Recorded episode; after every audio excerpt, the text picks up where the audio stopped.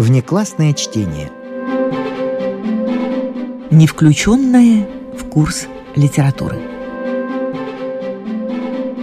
Уже не в первый раз мы обращаемся к творчеству Александра Ивановича Куприна. Но вот один из самых лучших его рассказов сегодня прозвучит впервые. Гамбринус.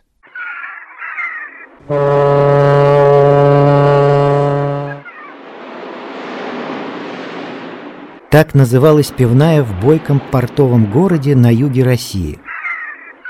Хотя она и помещалась на одной из самых людных улиц, но найти ее было довольно трудно, благодаря ее подземному расположению. Часто посетитель, даже близко знакомый и хорошо принятый в Гамбринусе, умудрялся миновать это замечательное заведение и только пройдя две-три соседние лавки, возвращался назад. Вывески не было совсем. Прямо с тротуара входили в узкую, всегда открытую дверь. От нее вела вниз такая же узкая лестница в 20 каменных ступеней, избитых, искривленных многими миллионами тяжелых сапог. Над концом лестницы в простенке красовалось раскрашенное изображение славного покровителя пивного дела короля Гамбринуса, величиной приблизительно в два человеческих роста. Вероятно, это скульптурное произведение было первой работой начинающего любителя из окаменелых кусков ноздреватой губки. Но красный камзол, горностаевая мантия, золотая корона и высоко поднятая кружка со стекающей вниз белой пеной не оставляли никакого сомнения, что перед посетителем сам великий патрон пивоварения. Пивная состояла из двух длинных, но чрезвычайно низких сводчатых зал. С каменных стен всегда сочилась беглыми струйками подземная влага и сверкала в огне газовых рожков, которые горели денно и ночно, потому что в пивной окон совсем не было. На сводах, однако, можно еще было достаточно ясно разобрать следы занимательной стенной живописи. На одной картине пировала большая компания немецких молодчиков в охотничьих зеленых куртках, в шляпах с тетеревинными перьями, с ружьями за плечами. Все они, обернувшись лицом к пивной зале, приветствовали публику протянутыми кружками, а двое при этом еще обнимали двух дебелых девиц, служанок при сельском кабачке, а может быть, дочерей доброго фермера. На другой стороне изображался великосветский пикник времен первой половины XVIII столетия.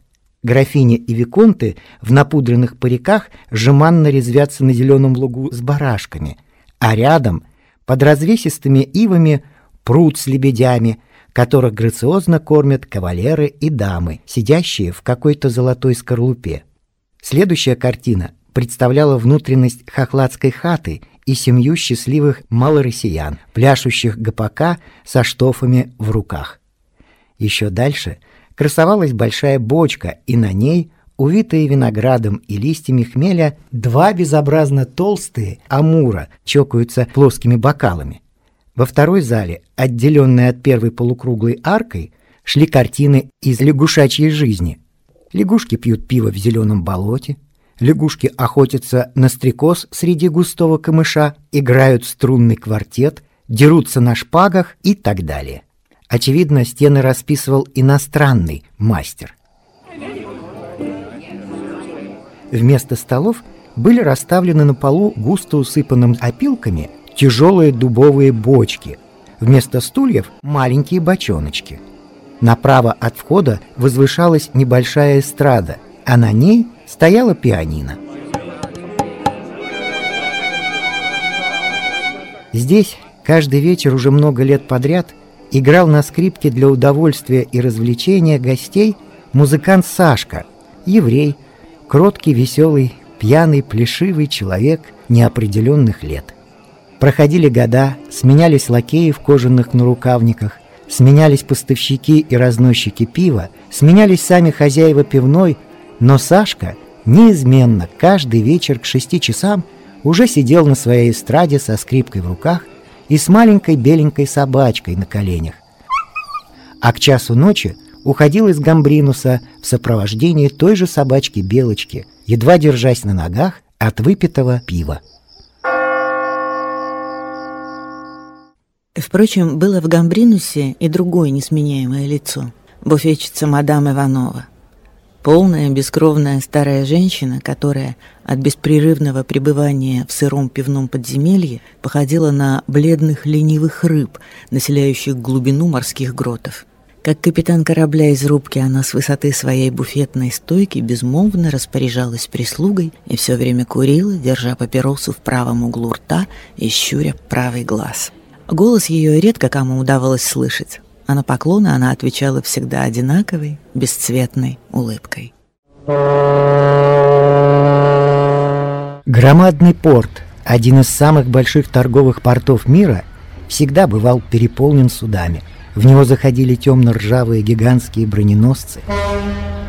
В нем грузились, идя на Дальний Восток, желтые, толстотрубые пароходы добровольного флота, поглощавшие ежедневно длинные поезда с товарами или тысячи арестантов. Весной и осенью здесь развивались сотни флагов со всех концов земного шара, и с утра до вечера раздавалась команда и ругань на всевозможных языках. От судов к бесчисленным пагаузам и обратно по колеблющимся сходням сновали грузчики, русские босики, оборванные, почти оголенные, с пьяными раздутыми лицами, смуглые турки в грязных челмах и в широких до колен, но обтянутых вокруг голени шароварах. Часто в порт заходили прелестные издали двух- и трехмачтовые итальянские шхуны со своими правильными этажами парусов, чистых, белых и упругих. Показываясь из-за маяка, эти стройные корабли представлялись особенно в ясное весеннее утро чудесными белыми видениями, плывущими не по воде, а по воздуху. Здесь месяцами раскачивались в грязно-зеленой портовой воде среди мусора, яичной скорлупы, арбузных корок и стад белых морских чаек высоковерхие анатолийские корчмы и трапезонские филюги с их странной раскраской – резьбой и причудливыми орнаментами.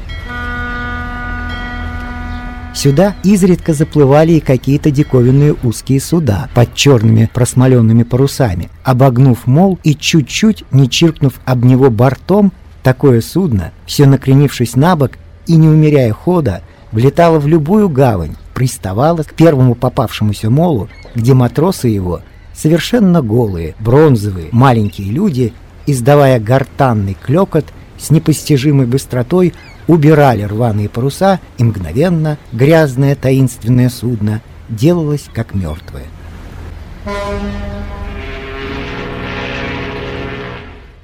И также загадочно, темной ночью, не зажигая огней, оно беззвучно исчезало из порта.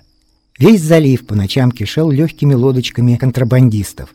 Окрестные рыбаки свозили в город весною мелкую камсу, миллионами наполнявшую доверху их баркасы, летом уродливую камбалу, осенью макрель, жирную кефаль и устрицы, а зимой десяти и двадцатипудовую белугу, выловленную часто с большой опасностью для жизни за много верст от берега. Все эти люди, матросы разных наций, рыбаки, кочегары, веселые юнги, портовые воры, машинисты, рабочие, лодочники, грузчики, водолазы, контрабандисты – все они были молоды, здоровы и пропитаны крепким запахом моря и рыбы, знали тяжесть труда, любили прелесть и ужас ежедневного риска, ценили выше всего силу, молодечество, задор и хлесткость крепкого слова, а на суше предавались разгулу, пьянству и дракам. По вечерам огни большого города, взбегавшие высоко наверх, манили их, как волшебные светящиеся глаза, всегда обещая что-то новое, радостное, еще не испытанное и всегда обманывая. Город соединился с портом узкими крутыми коленчатыми улицами, по которым порядочные люди избегали ходить ночью, на каждом шагу здесь попадались ночлежные дома с грязными, забранными решеткой окнами с мрачным светом одинокой лампы внутри. Еще чаще встречались лавки, в которых можно было продать себя всю одежду и вновь одеться в любой морской костюм.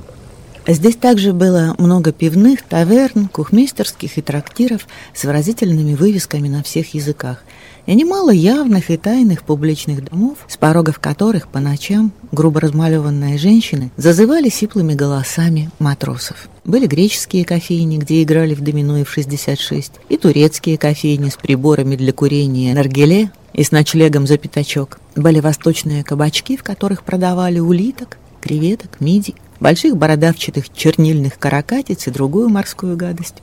Где-то на чердаках и в подвалах за глухими ставнями ютились и горные притоны, в которых штос и бакара часто кончались распоротым животом и проломленным черепом, и тут же рядом, за углом, иногда в соседней коморке, можно было спустить любую краденую вещь, от бриллиантового браслета до серебряного креста и от тюка с леонским бархатом до казенной матросской шинели.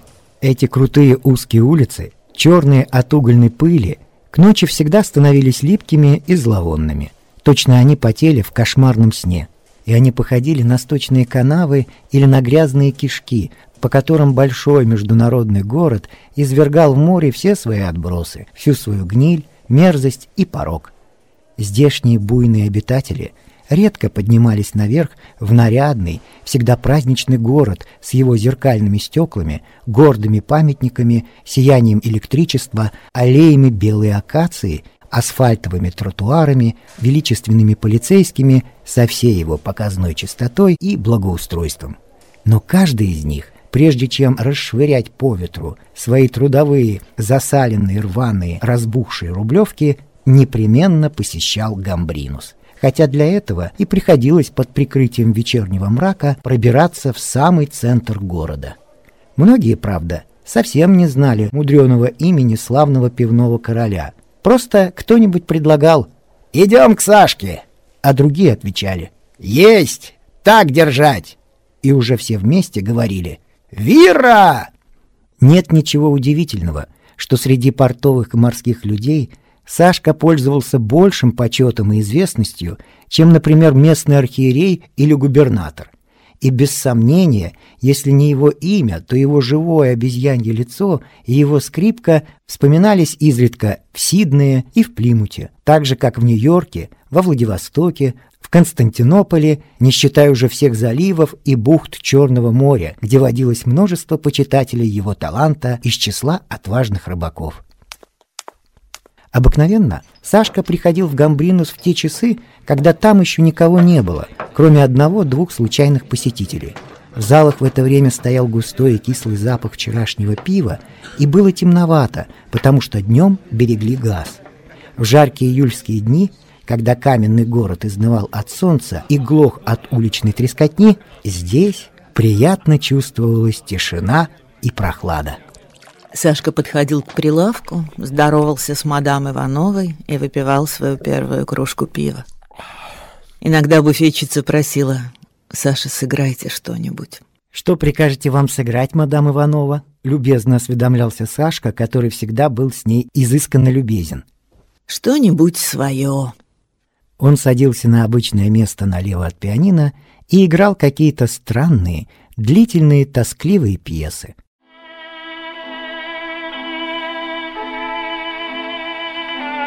Становилось как-то сонно и тихо в подземелье. Только с улицы доносилось глухое рокотание города, да изредка лакеи осторожно побрякивали посудой за стеной на кухне. Со струн Сашкиной скрипки плакала древняя, как земля, еврейская скорбь, вся закатанная и обвитая печальными цветами национальных мелодий. Лицо Сашки с напряженным подбородком и низко опущенным лбом, с глазами, сурово глядевшими вверх из-под отяжелевших бровей, совсем не бывало похоже в этот сумеречный час на знакомое всем гостям Гамбринуса оскаленное, подмигивающее, пляшущее лицо Сашки. Собачка-белочка сидела у него на коленях. Она давно уже привыкла не подвывать музыки, но страстно тоскливые, рыдающие и проклинающие звуки невольно раздражали ее. Она в судорожных зевках широко раскрывала рот, завивая назад тонкий розовый язычок, и при этом на минуту дрожала всем тельцем и нежной черноглазой мордочкой. Но вот мало-помалу набиралась публика, приходил аккомпаниатор, покончивший какое-нибудь стороннее дневное занятие у портного или часовщика. На буфете выставлялись сосиски в горячей воде и бутерброды с сыром. И, наконец, зажигались все остальные газовые рожки. Сашка выпивал свою вторую кружку, командовал товарищу «Майский парад! Эйн Цвейн Дрей!» и начинал бурный марш. С той минуты он едва успевал раскланиваться со вновь приходящими, из которых каждый считал себя особенным, интимным знакомым Сашки и оглядывал гордо прочих гостей после его поклона. В то же время Сашка прищуривал то один, то другой глаз, собирал кверху длинные морщины на своем лысом покатом назад черепе, двигал комическими губами и улыбался на все стороны. К 10-11 часам Гамбринус, вмещавший в свои залы до 200 и более человек, оказывался битком набитым. Многие, почти половина, приходили с женщинами в платочках. Никто не обижался на тесноту, на отдавленную ногу, на чужое пиво, окатившее штаны. Если обижались, то только по пьяному делу, для задера. Подвальная сырость, тускло блестя, еще обильнее струилась со стен, покрытых масляной краской а испарения толпы падали вниз с потолка, как редкий тяжелый теплый дождь. Пили в Гамбринусе серьезно. В нравах этого заведения почиталось особенным шиком, сидя вдвоем-втроем, так уставлять стол пустыми бутылками, чтобы за ними не видать собеседника, как в стеклянном зеленом лесу.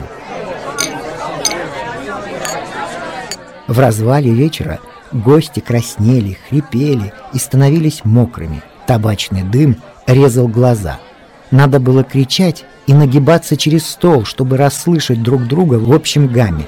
И только неутомимая скрипка Сашки, сидевшего на своем возвышении, торжествовала над духотой, над жарой, над запахом табака, газа, пива и над оранием бесцеремонной публики. Посетители быстро пьянели от жаркого воздуха, от близости женщин и от пива. Каждому хотелось своих любимых знакомых песен – Около Сашки постоянно торчали, дергая его за рукав и мешая ему играть, по два, по три человека, с тупыми глазами и нетвердыми движениями. «Саш, Саш, страд... страдательную! Убл... Ну... Посетитель икал. «Ублотвори!» «Сейчас, сейчас!» — твердил Сашка, быстро кивая головой и с ловкостью врача без звука опускал в боковой карман серебряную монету. «Сейчас, сейчас!» Ну, Сашка, это уже подлость. Я деньги дал и уже двадцать раз прошу. В Одессу морем я плыла. Ну? Сейчас, сейчас. Сашка, соловья! Сашка, Марусю! Зец-зец, Саша, зец-зец. Сейчас, сейчас. Чебана! Орал с другого конца залы нечеловеческий, а какой-то жеребячий голос и Сашка при общем хохоте кричал ему по-петушиному «Сейчас, сейчас!» И он играл без отдыха все заказанные песни. По-видимому, не было ни одной, которую он бы не знал наизусть. Со всех сторон в карманы ему сыпались серебряные монеты, и со всех столов ему присылали кружки с пивом.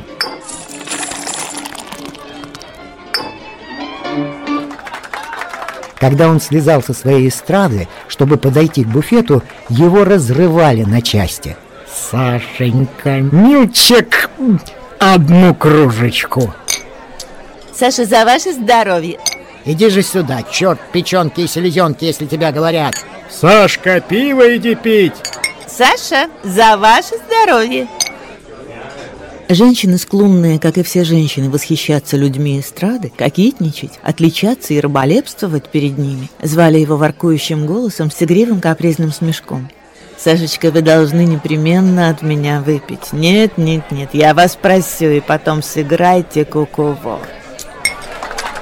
Сашка улыбался, гримасничал и кланялся налево и направо, прижимал руку к сердцу, посылал воздушные поцелуи, пил у всех столов пива и, возвратившись к пианино, на котором его ждала новая кружка, начинал играть какую-нибудь разлуку.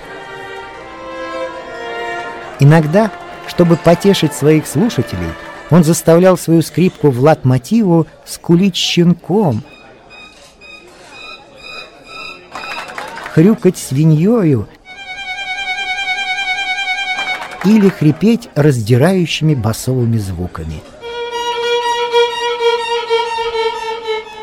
И слушатели встречали эти шутки с благодушным одобрением.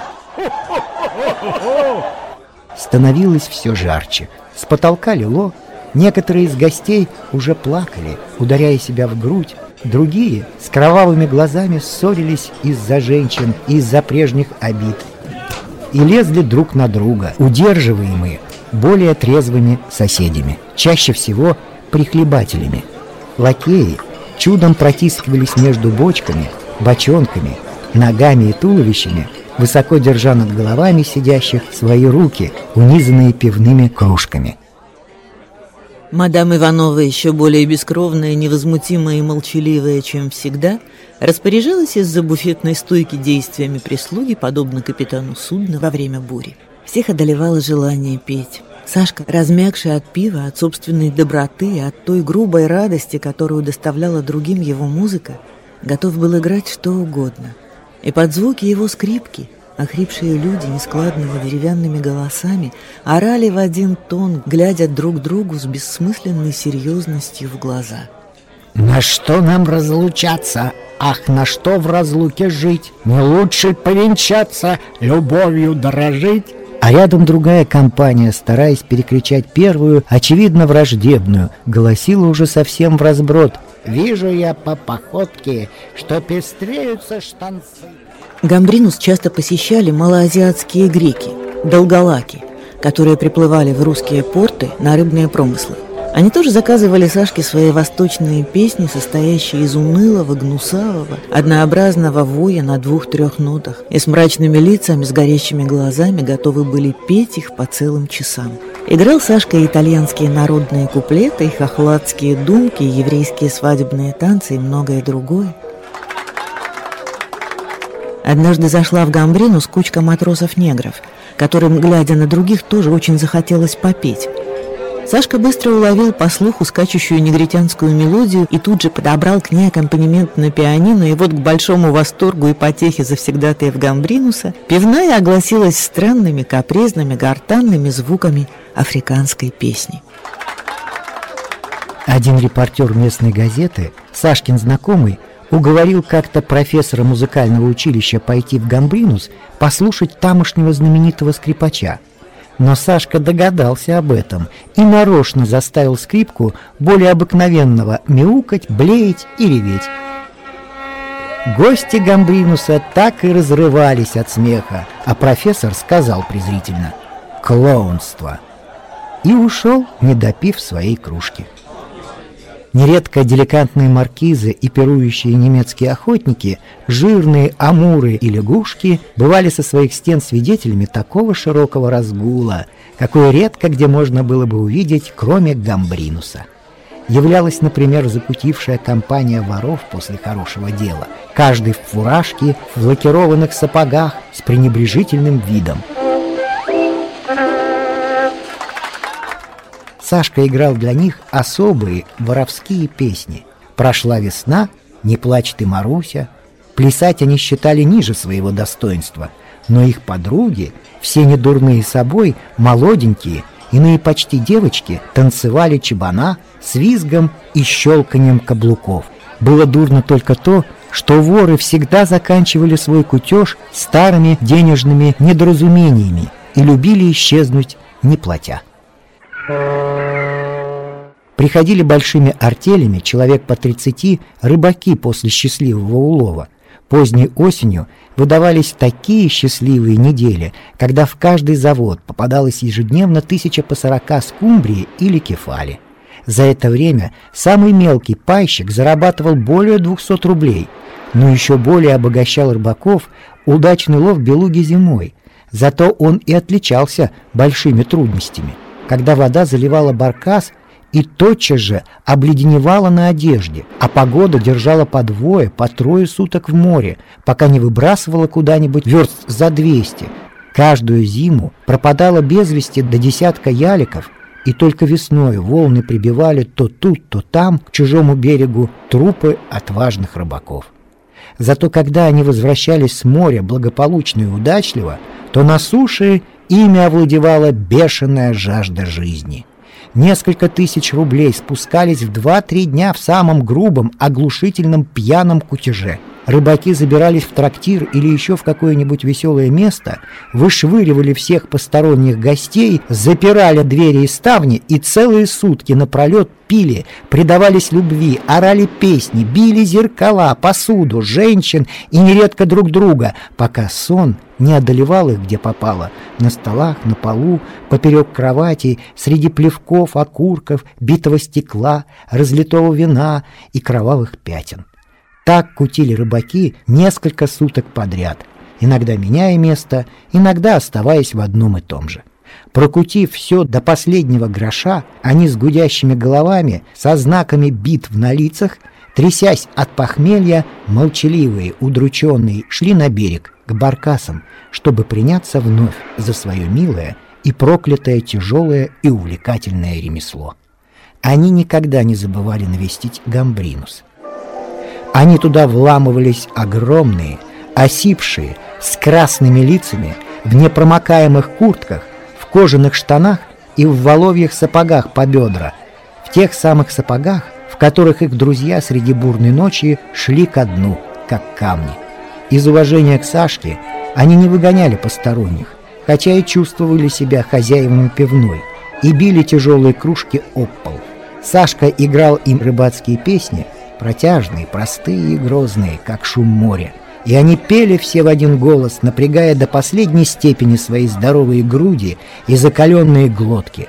Сашка действовал на них как орфей, усмирявший волны, и случалось, что какой-нибудь сорокалетний атаман Баркаса, бородатый, весь обветренный, звероподобный мужичище, заливался слезами, выводя тонким голосом жалостливые слова песни — Ах, бедный, бедный я мальчишечка, что вродился рыбаком.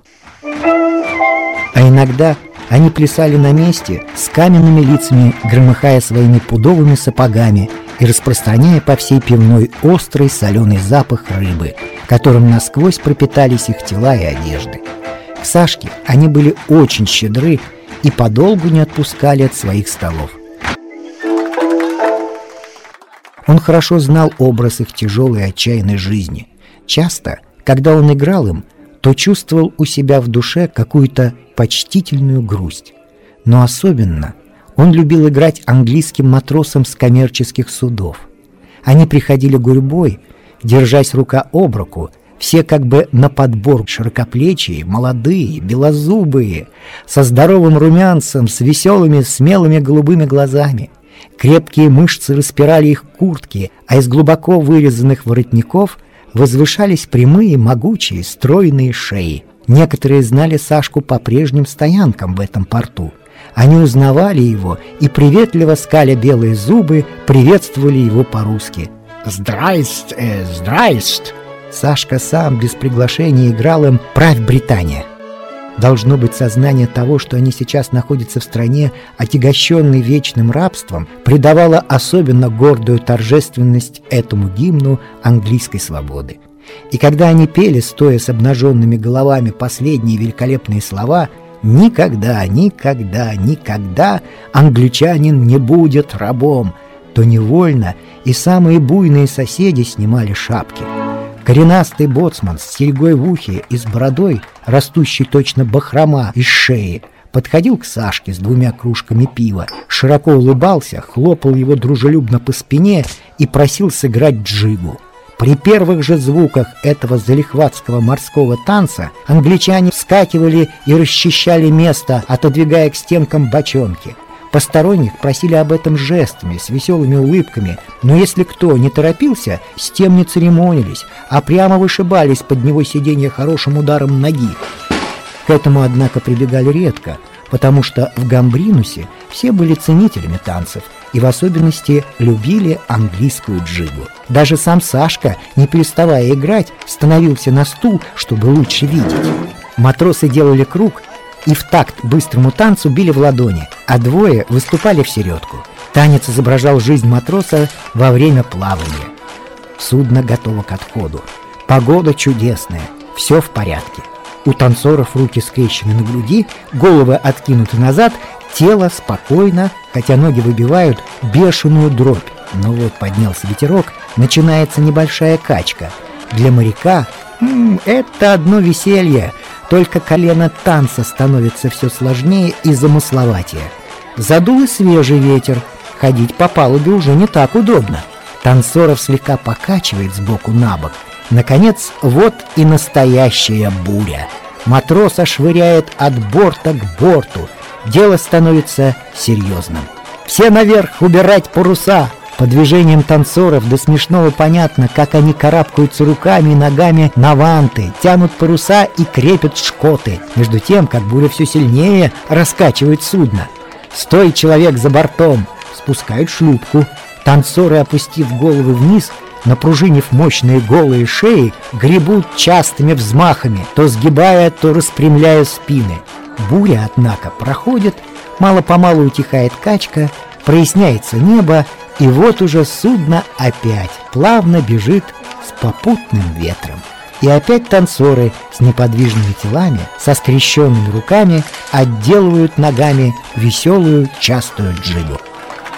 Приходилось Сашке иногда играть лезгинку для грузин, которые занимались в окрестностях виноделием. Для него не было незнакомых плясок. В то время, когда один танцор в папахе и черкеске воздушно носился между бочками, закидывая за голову то одну, то другую руку, а его друзья прихлопывали в такт и подкрикивали, Сашка тоже не мог утерпеть и вместе с ними одушевленно кричал «Хас-хас-хас-хас-хас-хас-хас!» Случалось ему также играть молдаванский джок и итальянскую тарантеллу, и вальс немецким матросам. Случалось, что в Гамбринусе дрались и довольно жестоко. Старые посетители любили рассказывать о легендарном побоище между русскими военными матросами, уволенными в запас какого-то крейсера, и английскими моряками. Дрались кулаками, кастетами, пивными кружками и даже швыряли друг в друга бочонками для сидения. Очень часто Сашкино вмешательство останавливало ссору, которая на волоске висела от кровопролития. Он подходил, шутил, улыбался, гримасничал, и тотчас же со всех сторон к нему протягивались бокалы. «Сашка, кружечку! Сашка, со мной! Вера, закон, печенки, гроб!» Может быть, на простые дикие нравы влияла эта кроткая и смешная доброта, весело лучившаяся из его глаз, спрятанных под покатым черепом. Может быть, своеобразное уважение к таланту и что-то вроде благодарности, а может быть также и то обстоятельство, что большинство завсегдатаев Гамбринуса состояло вечными Сашкиными должниками. В тяжелые минуты декохта, что на морском и портовом жаргоне обозначает полное безденежье, к Сашке свободно и безотказно обращались за мелкими суммами или за небольшим кредитом у буфета. Конечно, долгов ему не возвращали. Не по злому умыслу, а по забывчивости. Но эти же должники в минуту разгула возвращали суду десятирицию за Сашкины песни. Буфетчица иногда выговаривала ему. «Удивляюсь, Саша, как это вы не жалеете своих денег?» Он возражал убедительно. «Да мадам же Иванова, да мне же их с собой в могилу не брать. Нам с Белочкой хватает. Ой, беленькая собачка моя, поди сюда!»